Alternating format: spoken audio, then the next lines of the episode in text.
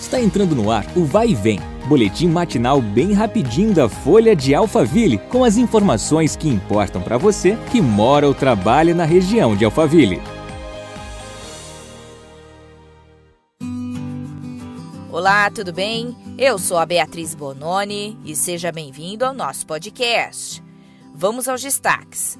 O relatório Observando o Tietê 2021, divulgado pela Fundação SOS Mata Atlântica na quarta-feira, dia 22, revelou que a qualidade da água da bacia hidrográfica do rio Tietê apresentou uma melhora.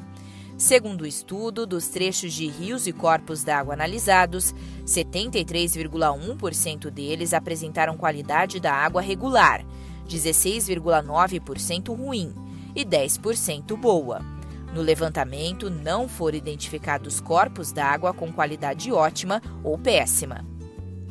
Entre os locais em que a qualidade do recurso está regular, aparece Santana de Parnaíba.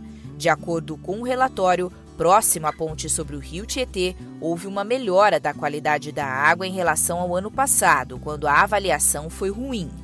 O monitoramento não foi feito no trecho da bacia, em Barueri.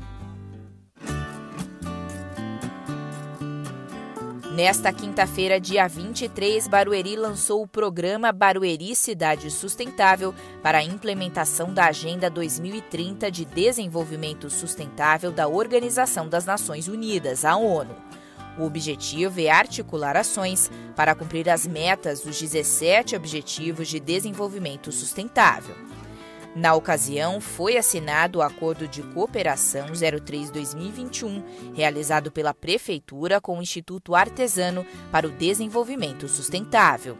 O prefeito de Barueri, Rubens Furlan, disse que tem o compromisso de promover o bem-estar social da população e afirmou que a cidade já cumpriu a maioria dos objetivos e que vai continuar perseguindo isso. Nosso próximo encontro é amanhã. Até lá! Vai e vem, o boletim da Folha de Alphaville. Compartilhe.